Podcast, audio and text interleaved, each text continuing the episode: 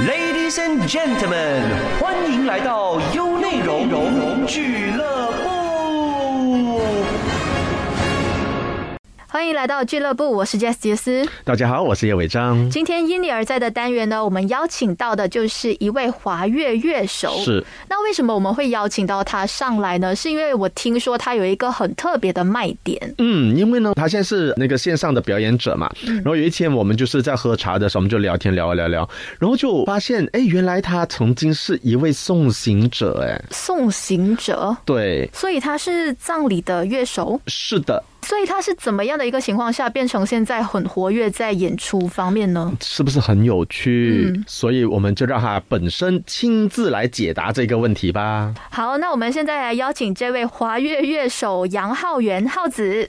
音乐无所不在，有内容因你而在。各位听众，大家好，我是浩子。我先问一下浩子哈，所以你是几岁的时候开始接触华乐的？接触华乐是在我中学的时候。可是哈，如果说到接触音乐，我是小学的时候就开始接触音乐，我忘了那个叫什么了。反正它就是有按键，然后有一个吹，这电子手风琴是吗？口风琴啊，对对对，口风好厉害哦！因为我小时候有吹过。对，我小时候就是玩那个。对对对，对，这是有一段历史的，因为我们。家连我有三个小孩，那我们家里三个小孩呢都是学音乐的。我姐是学钢琴的。我哥一开始呢是在军统乐队里面吹的是长笛。那时候因为呃我哥就很活跃在社团，我妈就警告我说：“你上中学之后绝对不能够像你哥一样，不能够选军统乐队，因为他太活跃于社团，他就是经常很晚才回家。”那我就说：“哦，好吧。”然后我就选了华乐团，但其实那个后果也是一样的。可是为什么会选华乐呢？我其实那时候对于华乐是完全没有概念的，就跟大家一样，就是很基本的二胡啦，嗯，呃，笛子啦，然后琵琶。所以浩子家里三个兄弟姐妹都是学音乐的，是一个偶然吗？还是你们家其实就是很鼓励孩子们学音乐这件事情？应该也是耳濡目染之下吧。嗯，哦，我从小我不是跟我父母一起住的哦，所以我是差不多跟我外婆住到我大概十岁的时候才搬回去跟家里住。嗯。那那个时候我接触到的我的家人，他们都已经在玩音乐了。就这样子，我就觉得音乐对我来说是一个很自然的东西。所以为什么你中学的时候，那你为什么没有去选择呃唱歌啊或什么之类的社团呢？那个时候可能也是一个叛逆期吧，可能就是觉得说，就是我家里的长辈说，是你越不能去做的东西，然后我就越想去做。然后也刚好我真的就喜欢玩乐器。嗯，所以你后来加入了华乐团以后，有什么想？想法有更加发现它的魅力还是什么吗？对我一开始加入华乐团的时候，第一个接触的乐器是笛子，花了好一阵子才有办法把它吹出声音呢。到后来，他什么地方让吸引我哈？主要是因为那大家在一起玩音乐的那个感觉。于是我最近也有听另外一个 podcast，嗯，里面有提到说，就是所有的人看待这个世界的方式其实都不太一样的。那那一些跟你频道比较相近的那些人呢，就是跟你看待世界方式一样的类似的人呢，他们很容易就会变成你的朋友。那你们之间就会有产生共鸣。那你们相处的时候就不需要花费太多的努力。力，嗯，跟力气、精神。那一群人在玩音乐的时候，或者是做着一样的东西的时候，譬如说操步的时候，他也有办法激起我们人里面的这个感觉。所以我想，大概就是这个原因吧。那就是大家在一起玩音乐，那就是大家一起在演奏着同一段音符的时候，它真的就会有一种让你快乐的那个感觉。你会觉得你跟大家是一体的。我想是人跟人之间的那个共振。对，虽然我们所有人的音都不准啦。哎，可是我还蛮好奇的是，我听浩子说话的方式啊，很台湾腔哎。你是马来西亚人吗？我是，我是，我是土生土长。但是呢，我的人生蛮有趣的。他就是大概以十年为一个阶段，一直到十岁的时候，我是跟我外婆住的。我十岁搬回去跟家里住，然后大概到十九岁的时候就去了台湾念书，在台湾也待了十年，然后二十九岁的时候回来马来西亚。嗯，对，所以我在台湾留了十年的时间，那个口音我还蛮喜欢的。那你在台湾修读的科系也是跟音乐相关的吗？无关，我读的是食品科学系。这个就是我想要问的，你为什么没有选音乐系？我想啊，可是那个时候，我觉得可能我从小比较懂得去察言观色吧。然后另外一点，我觉得我可能也不是一个特别勇敢的小孩。我中学毕业了之后，我大概知道，虽然我想念音乐，但我知道家里人的看法会是怎么样的。所以你也没有尝试去争取耶？这样子我没有尝试去争取，我有试探口风，但是那个反应就是可想而知的。其实也缺少了那个勇气去冲，嗯嗯，所以我就选了另外一个我比较舒服的一个科系。我个人也挺喜欢科学的，所以也是有兴趣的东西。对对对对对对对对对。但是现在会想要从事相关行业吗？其实哈没有哎，真的没有。这是我有兴趣的东西，因为我也爱吃嘛。那是因为爱吃，所以去念食品。那个时候哈，我跟你说，我就连原本四年可以毕业，我我也就给他撑着，就延毕嘛，就放着一颗，就真的让他当了两年。那个时候我去了台湾，我的整个想法是我得到了很多的自由，我不想回来。所以我又另外想办法让自己在台湾多留了四年。那你在台湾那时候是在做什么呢？除了在学业方面，好是什么让我体悟到我其实是喜欢音乐的？是因为我其实去了台湾第一年之后，我就开始加入国乐社，华乐在那里叫做国乐，当然也体验到同样的大家一起玩音乐的那个快感，然后就开始跟不同的社团认识不同国乐社的朋友啦，跟他们一起演出啦。然后也开始加入一个业余社团。我是发现我其实是喜欢国乐的。然后有一次真的在误打误撞之下，就是国乐社的学长姐，那他们就有一天就问我说：“那个浩子，我们有一个赚外快的机会，你要不要？”他们也没告诉我是什么。然后我就说：“哦，OK 啊。”就是我没有想到原来音乐真的可以赚钱，因为以前的概念就是音乐是你很有可能就会饿死街头那一种。所以我就想说：“哦，好啊，好啊，有赚钱机会为什么不呢？因为反正我在台。”台湾的生活费有部分也是要自己负担的，我觉得这是一个很好的机会，然后我就接了。是我去到了之后才知道那个是告别式哦，所以就是误打误撞的情况下就成了那个告别式的一个乐手。对，没错。告别式的乐手，其实我们在马来西亚的话，我们的葬礼有分很多种嘛，可能是道教的话呢，就有一些仪式是会有敲敲打打的。你是那个部分吗？还是出殡的时候的乐手？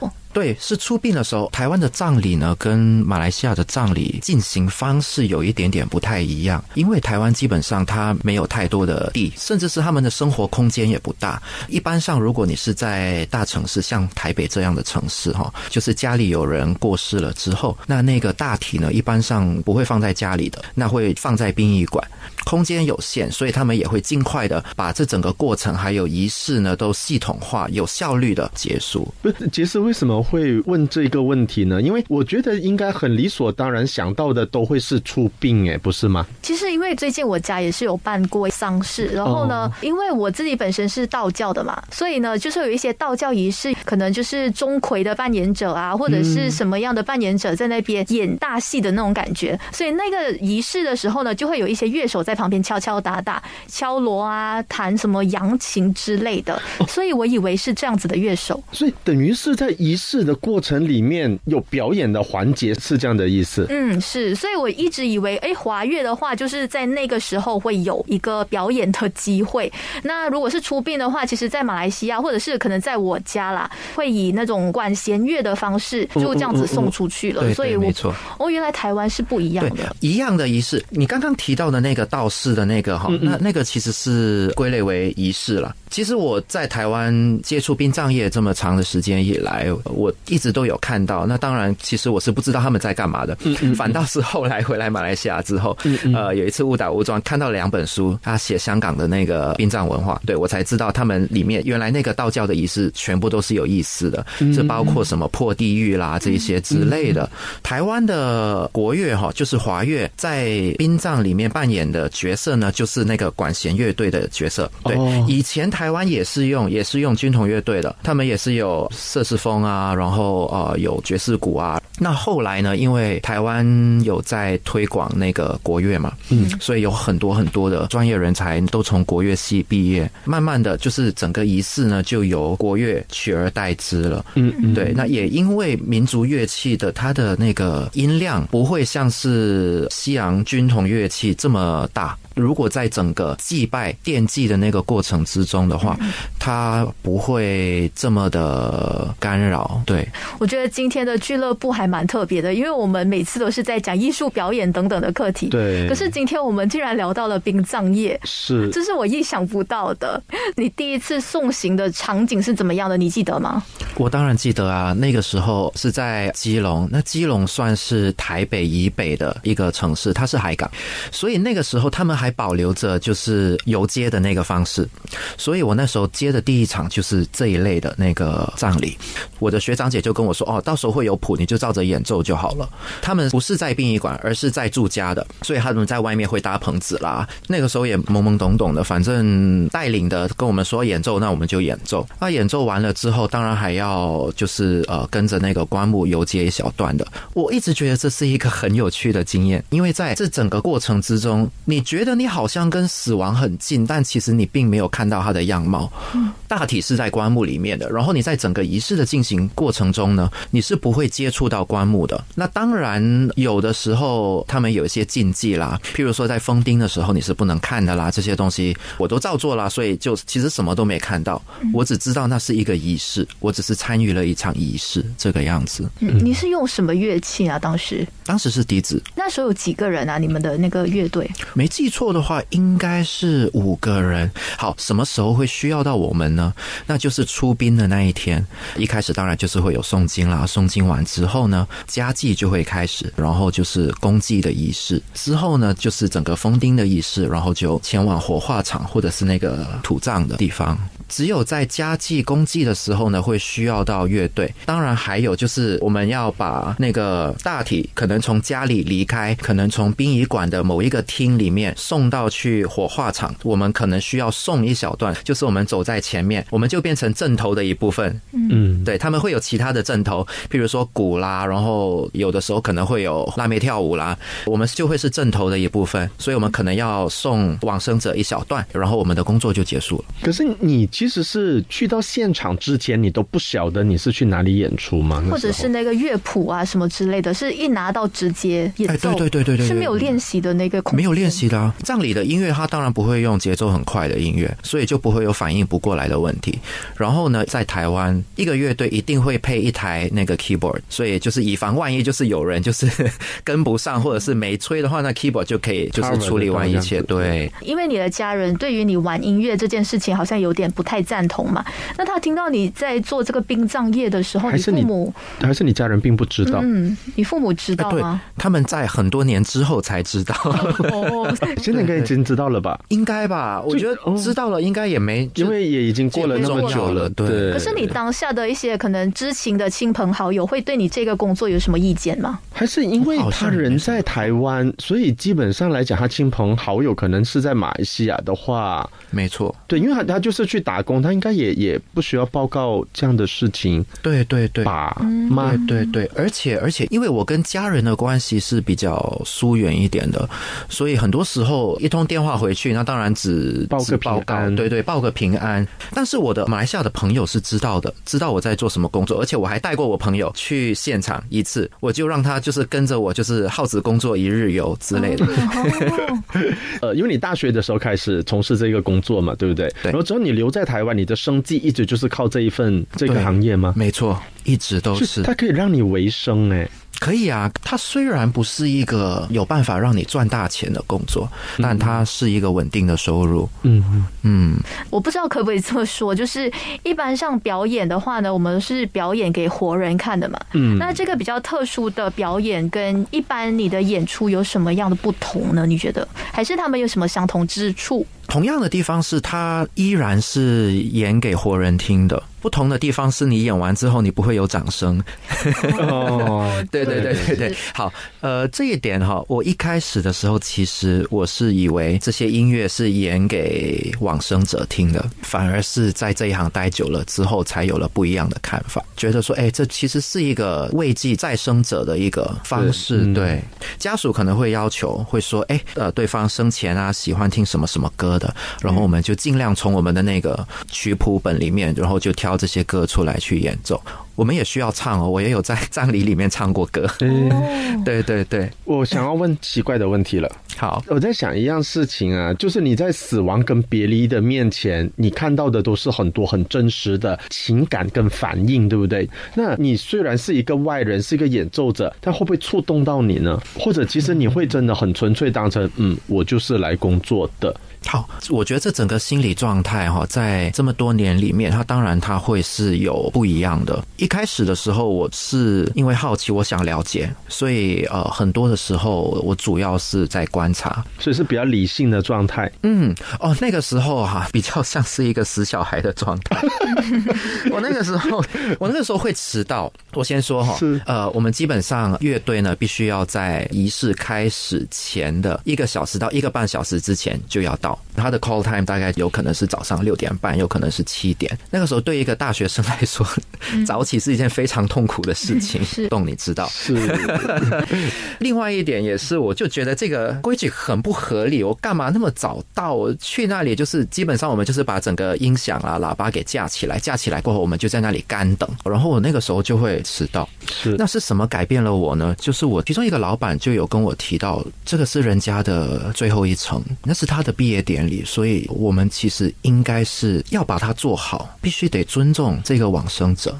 我那个时候压根就没想到这个，其实是这一句话就改变了我。我那个时候我就真的就是下定决心要把这个坏习惯给改过来了。是，对，然后在那之后呢，就进入了另外一个阶段。对，就另就进入了另外一个阶段。后来我就像你说的，我真的就把它当做是一份工作。嗯，呃，很多时候我就只是告诉自己，我只要把一切的东西做好，演奏好，就让整个仪式顺利，这是我的 priority，这是我首先要达成的东西。那个时候我才比较进入整个状况。所以听上去应该还有第三个阶段是吗？嗯，其实没有第三个阶段嗯没对，反而是我对于工作比较认真的时候，那个时候其实我也还是跟家属没有太多的那个情感上的连接的。嗯嗯嗯，对，只是中间偶尔会发生就是一两段插曲，呃，让我印象比较深刻的。譬如说，譬如说有一次哈，是我需要唱歌，唱台语歌，我那时候是硬练出来的，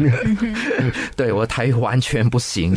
可是我唱完了之后，那个帮我伴奏的朋友，他跟我说：“哎、你有没有发现那个家属的太太在你唱歌的时候，刚刚一直在看着你？”一般上可能就是觉得这很毛吧，但对我来说，我觉得我蛮欣慰的。可能就是在那一刻，可能带给他什么样的感受吧，他才会一直注视着我。我其实完全没有注意到说，原来他在注视着我。当我的朋友跟我说这件事情的时候，又让我重新在审视我在这个工作里面的那个角色是什么。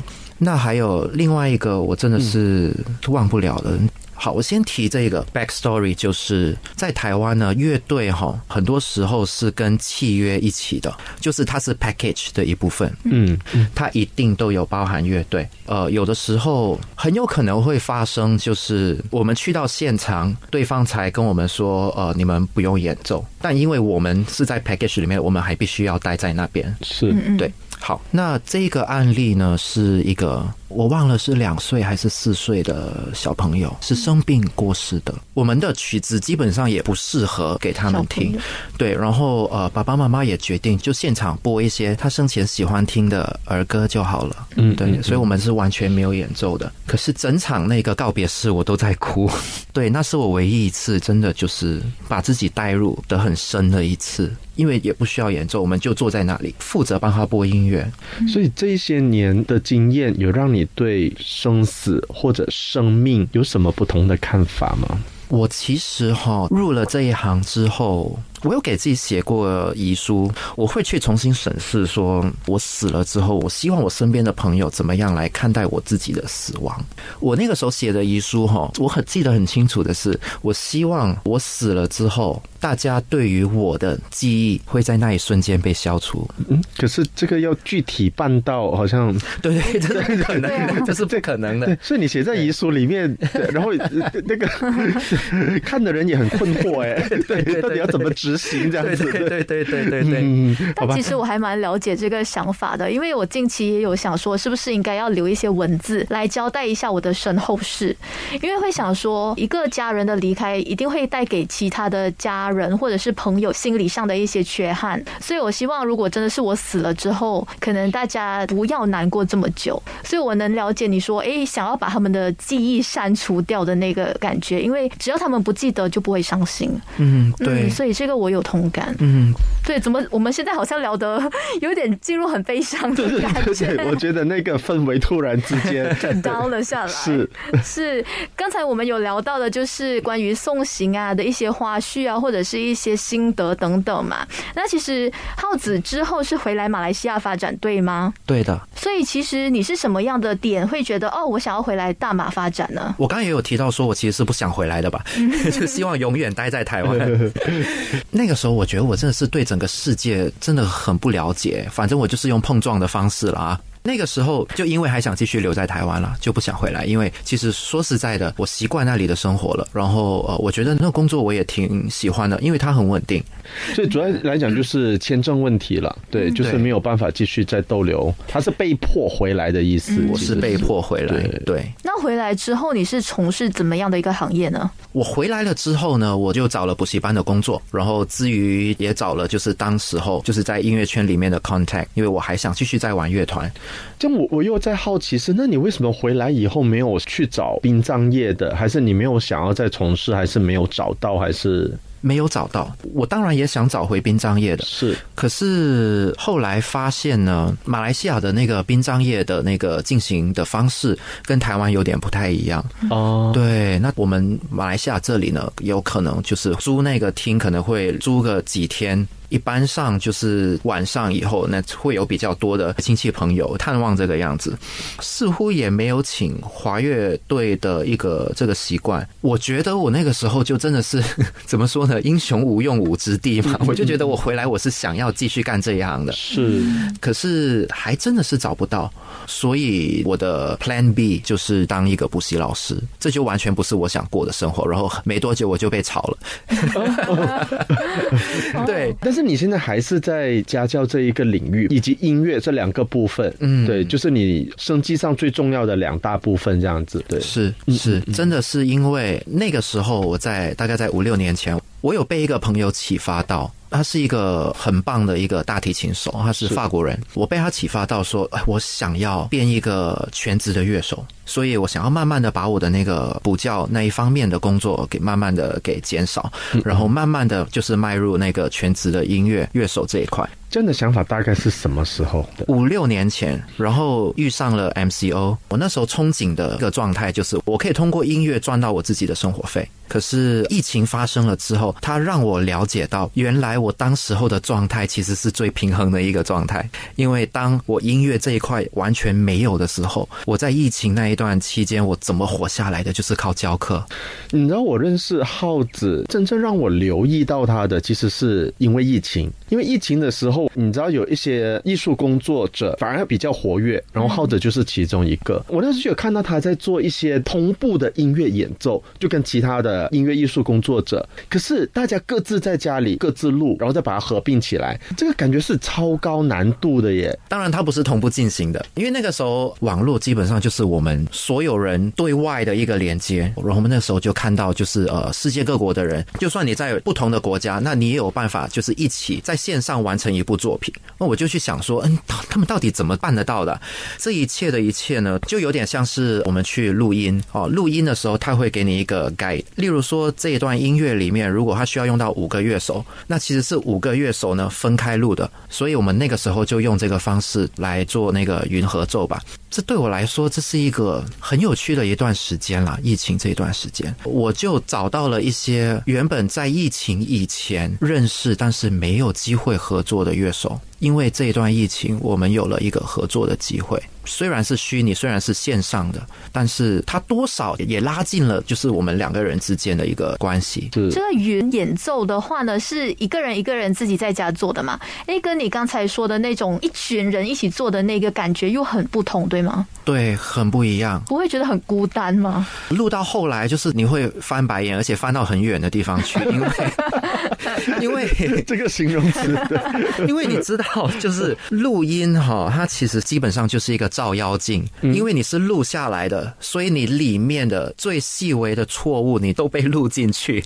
嗯，然后翻白眼的时刻呢，就是通常一段音乐，我至少都要录几十遍。MCO 期间，毕竟你都是在自己的空间，那你不是一个正规的那个录音室，它不会有隔音啦这些设备。房间录的时候，有时候当你觉得哇，我这个已经录的很完快完美了，对对，然后我家人上厕所一冲水的声音就毁了一切，就是重新再来，那意味着重新再来。所以有时候那三分钟的音乐，我也有可能就是花了半天，甚至是一天才弄好的。然后你弄好了之后，你就要交给下一个乐手。很有趣的，我其实做了这个云合奏之后，我都一直在思考这个东西，就是它跟 live 到底差别在哪里？我自己是认为说，你听现场哈，现场就像我刚刚有提到的那个，你就是会有大家在一起的那种感觉，跟所有的乐手，你甚至是观众也可以感受到你的时候，跟观众同步的时候，这个东西是云合奏没有办法给得到的。那谈到这个实体演出嘛，那你未来有什么样的计划吗？就是说，哎，会不会在不久的将来你会办一场音乐会之类的？哎，说到重点，对对对，我会办一场音乐会。这个想法其实由来已久了。我在台湾的时候就开始学习中软，回来之后呢，我身边就有一些好朋友就一直在跟我提说，哎，你应该要办一场那个独奏会，甚至是有人提出来说，我帮你办一场独奏会，要不要？但我拒绝了。那个时候我发现我在台上演出的时候，哈，我会焦虑，我会怯场。呃，甚至是我很熟悉的那个笛子哈，就算是演奏我很熟悉的曲子，我在演完了之后哈，就是我地上是一滩水，我的汗。那个时候我就想说，我到底怎么了？我这发生了什么事情？后来我才大概归纳出来说，我其实是有一点焦虑的。焦虑来自于哪里？当然就是呃，很在乎别人的看法啦，然后有一点完美主义，然后好像不是一点，就是觉得说，哎呀，就是这个东西怎自己自己没办法处理好，然后它严重到就是有时候就连你原本可以很好的完成的工作，你都没办法很好的完成。那个时候我就决定说，我应该要照着自己的步伐来走。这个其实有舒缓了很多我的那个焦虑的情况。反正就是在隔了这么多年之后呢，我就是因为疫情 MCO 在家，我有办法就是很安静的、很专注的去练习。然后我就觉得说，哎，我也许可以办一场自己的音乐会了，也许是时候了。所以在明年的一月，我就会跟另外一个手碟的演奏家建好，我们会有一个联合的音乐会。那你这是联合的吗？刚才你有说的是独奏会，这个联合的音乐会基本上是我一个 test drive。OK，我其实在这之前有办过一场分享会。那是完全是我自己的，因为我一直很想克服自己在台上会焦虑这件事情。我先跟你说我的情况怎么样哈？嗯嗯，我一上台之后，我会 hyper focus，突然间我会变得非常非常专注，专注到基本上我会 shut down。只听得到可能就是我脑袋里面的声音，可是有的时候哈，我偶尔也会抓到观众的一些反应，然后他就会把我给分散掉了我的注意力，然后我在干嘛，我下一步要干嘛我就忘了，嗯。然后这就让我更紧张。反正就是我在演奏的时候，我是没有办法维持在当下的这个状态的。我要么就是在过去，要么就是在未来可能发生的事情，这是一个很糟糕的状况。那我那个时候，我为了解决这个问题呢，我就想说我我办一个分享会，呃，那个 setting 比较小一点，可能大概四十个人。我就做了几个实验，其中一个就是我把我这个情况就是在现场，然后跟我的观众说。我那时候是想说，哎，如果我跟观众诚实的话，他会不会有助于我的这个状况？后来发现是没有的，是吗？我我听到这里，我以为有哎、对，我也是以为有哎、没有，后来发现没有。他好会铺我还是哦很。紧张，我还是很紧张，紧张到爆，就是那个手还是动不了。嗯嗯，嗯，对啊，所以后来呢？后来我有听到关于静坐，所以我觉得这个对我的帮助很大。所以你现在就是重新调整以后，想要再试再是的试一下，是的就是是的这样的一个感觉。是，的，但因为我独奏的舞台经验很少，我就不希望说我就是为了办独奏会而去办。我希望来的人就是可以看到我一个最好的状态。嗯，所以这个第二场跟这个手碟合作，我自己会有几首独奏，所以我在看说，哎，那如果以这个方式再慢慢的铺垫到就是我自己的独奏会，这会不会是一个解决啊这个问题的一个好办法？所以你是在独奏的时候才会有怯场的情况，有人陪你的话，你是没有这样子担心啊，或者是 hyper focus 的这个的状态是吗？独奏会比较严重，等于就是 you're naked，你就是嗯，赤你是裸裸所有的焦点对，你是赤裸裸的，对对，所有焦点都在你身上。我之前严重的时候，我就算是跟人合奏，我也会有这样的一个状况。嗯哎、可是，在那个殡葬的那个送行的那个部分，你是没有这样子的状况是吗？没有哎、可能一开始有一些会稍微紧张一些，它的那个严重程度是慢慢慢慢的变得呃加剧的。我觉得可能是跟性质有关系。嗯，对，因为其实你在殡葬的时候，可能或多或少你不会是焦点，对，但是当你是表演的时候，对全世界坐在那边就只是为了在看你演出，我觉得那个感觉是很不一样的。对，诶为什么会有这么大的差距？但你说的对，就是你成为焦点的时候，你会觉得好紧张啊，赤裸裸的那种感觉。对，因为其实你看，在表演上，很多人就会这样啊。你叫他做什么，哇！我跟你讲，尤其是很多私底下一条龙，你知道吗？哇这样子，然后你突然这样说好，你上台，他突然之间就会在台上手足无没错。措。哦，对对，你不要说表演，你就算是叫他上台，可能讲话讲个一两分钟，对对对对，那都足以叫人，就是你知道，那哪怕只是我们的平常，你然后就我所谓的表演，不是说真的是卖票给观众的那一种，而就比如说表演课上轮流上去，然后做一小段，然后你会发现他手脚开始就变得僵硬了。所以我觉得，当你感受到被瞩目这件事情的时候，在心理上是会有很大的影响哦，的一。定一定会有的哎、我只要是镜头对着我，我脸就会抽去，超奇怪的。对我没办法正常的笑，我的笑会变得很僵硬，然后这里会抖。哦，我只要知道有镜头对着我，所以还好我们现在不是电视访问、哎、我们有一个一个这么大的麦这样子对着，你不会怕吗？哦，那还好，那个麦应该看不到他吧？对对对对，只要不要看到我就好。是是是。是我我觉得今天聊天真的是很欢愉，因为我才知道原来哎有送行者这个部分，嗯嗯然后也知道哦原来怯场的这个部分，也就是刚才你说的被瞩目的那个感觉。所以希望浩子接下来呢能够演出顺利，然后克服这个怯场啊谢谢或者是担心的那个焦虑。嗯嗯嗯，今天非常感谢浩子啊，还有伟章上来我们的俱乐部。谢谢浩子分享他的故事跟经历啊。是的，我自己听呢，我对生死啊、离别等等的这些课题，还有音乐呢，也是有另外一番的认识。所以希望听众呢，在这一集节目也能收获到他们彼此心中的一些想法或者是一些答案啦。今天的节目就到这里，下个星期继续留守优内容俱乐部，我们下期再见。想重温精彩内容，到 Shop App 搜寻俱乐部即可收听 Podcast，优内容让你过上优质的生活。